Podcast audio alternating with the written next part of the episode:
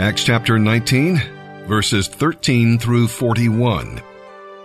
A team of Jews who were traveling from town to town, casting out evil spirits, tried to use the name of the Lord Jesus. The incantation they used was this I command you by Jesus, whom Paul preaches, to come out. Seven sons of Sceva, a leading priest, were doing this. But when they tried it on a man possessed by an evil spirit, the spirit replied, I know Jesus, and I know Paul, but who are you? And he leaped on them and attacked them with such violence that they fled from the house, naked and badly injured. The story of what happened spread quickly all through Ephesus, to Jews and Greeks alike. A solemn fear descended on the city, and the name of the Lord Jesus was greatly honored. Many who became believers confessed their sinful practices. A number of them who had been practicing magic brought their incantation books and burned them at a public bonfire. The value of the books was several million dollars. So the message about the Lord spread widely and had a powerful effect. Afterward, Paul felt impelled by the Holy Spirit to go over to Macedonia and Achaia before returning to Jerusalem. And after that he said, I must go on to Rome.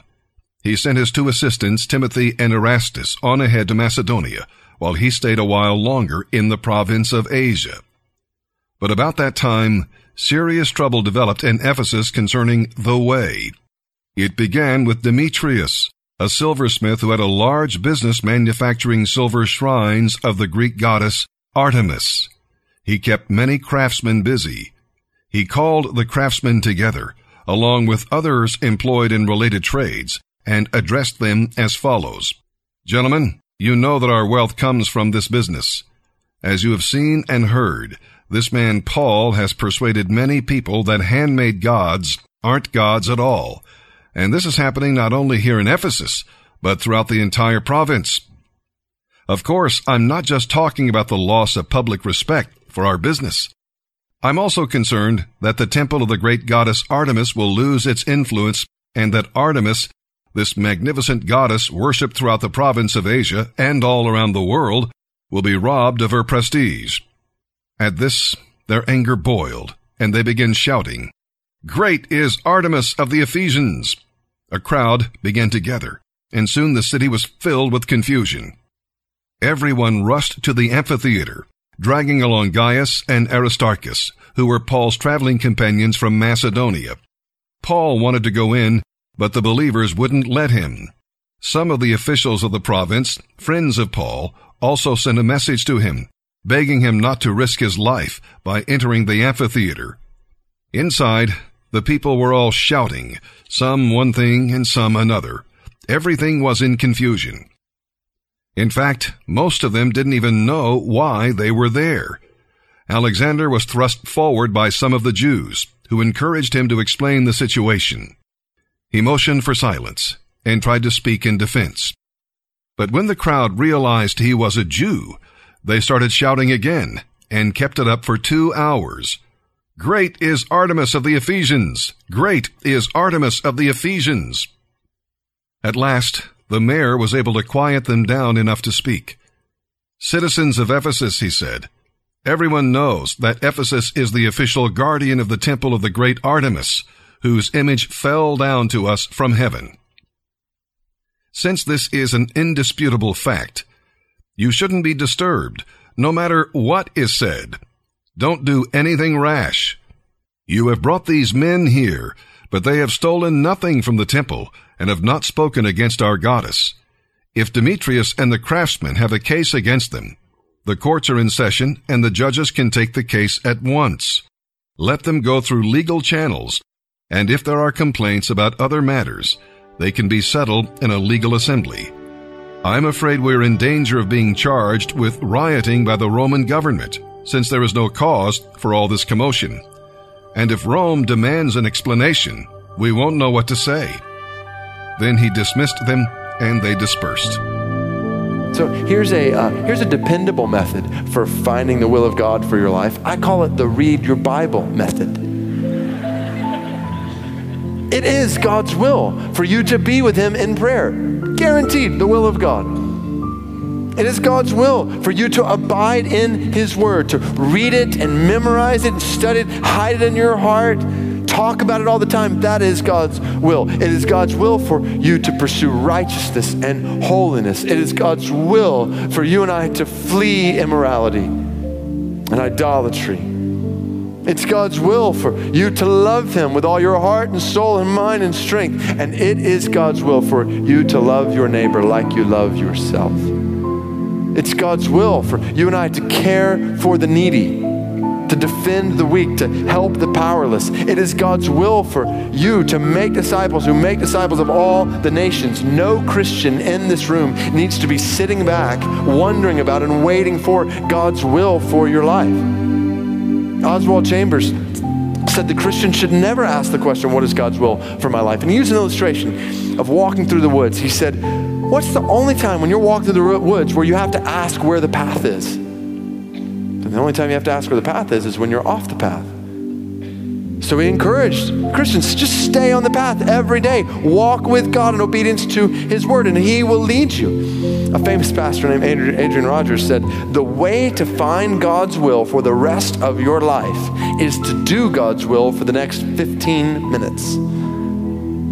And as you walk with him, he will guide you. As you obey his commands, he will order your steps. Isn't this Proverbs 3, 5, and 6? Trust in the Lord with all your heart.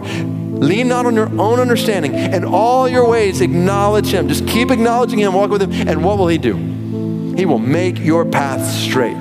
Do you hear that promise? Acknowledge Him, trust Him, walk with Him. And God is promising in His Word to lead you and me, to guide us, to direct us, to make our paths straight, which makes sense.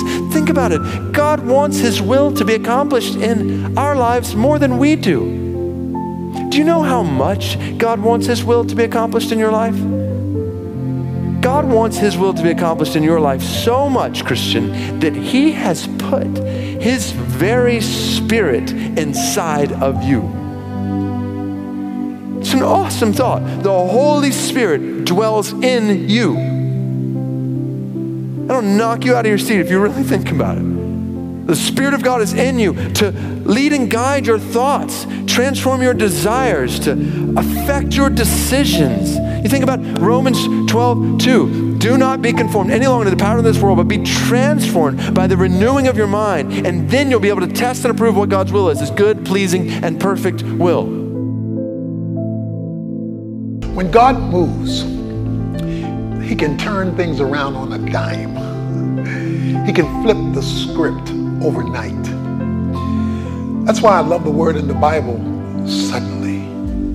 That means God came out of nowhere and blew our minds with how quickly he changed a situation that often looked like it was going downhill fast, hopeless, without purpose, without rhyme and reason. He can intervene and interfere with people, places, processes, problems, predicaments, and he can do it suddenly, quickly, on the turn of a thought. He can turn things around. That's why you must not quit. You, must never give up. No matter how dark the night seems to be in your situation and circumstances, don't you throw in the towel on God because of that word suddenly. His ability to reverse outcomes, his ability to change sequences, his ability to interfere with what you thought could never change. You see, you need, really need to know who you're dealing with here. Because he's in control of all things, he can take anything and suddenly turn it into your favor. So when you're about to quit, when you think there's hopelessness, when you feel you have been forgotten, remember that word suddenly, because that means that a divine reversal is possible in your circumstance. And God doesn't need days, weeks, months, years, decades, and centuries to do it. Now, He has that option, but He has another option, and that is to turn it around. Don't give up on God Because if you don't, you'll discover he hasn't given up on you.